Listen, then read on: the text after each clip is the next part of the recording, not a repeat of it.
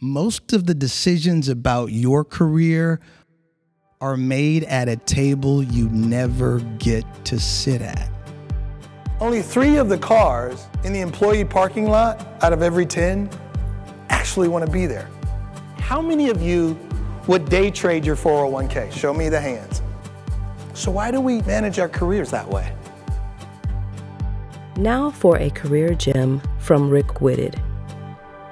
A, a, quick funny story literally 30 years ago, there was a guy who had a summer job at a very large law firm in Orlando. And his objective was can I get paid all summer long without doing anything? Yep. It's 30 years since then, and that story is still told. Okay.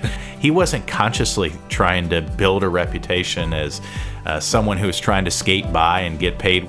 But now, 30 years later, whether he was conscious of it or not, we do build our reputations. Yeah. So we might as well consciously choose what are we really trying to build. That's right. It, so, listeners, here's what we're not saying be paranoid about everything you say or do.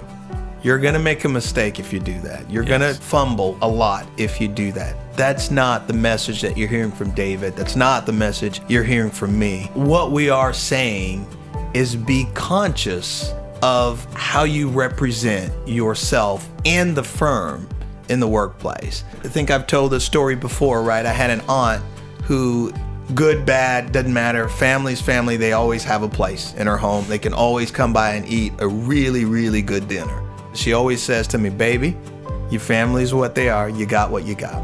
And if you're in the workplace, yeah, you chose to work there. And until you choose not to work there, when you're there, you got what you got. Yes. Here's the risk, guys you get comfortable. And you have to be careful how comfortable you get. Yes.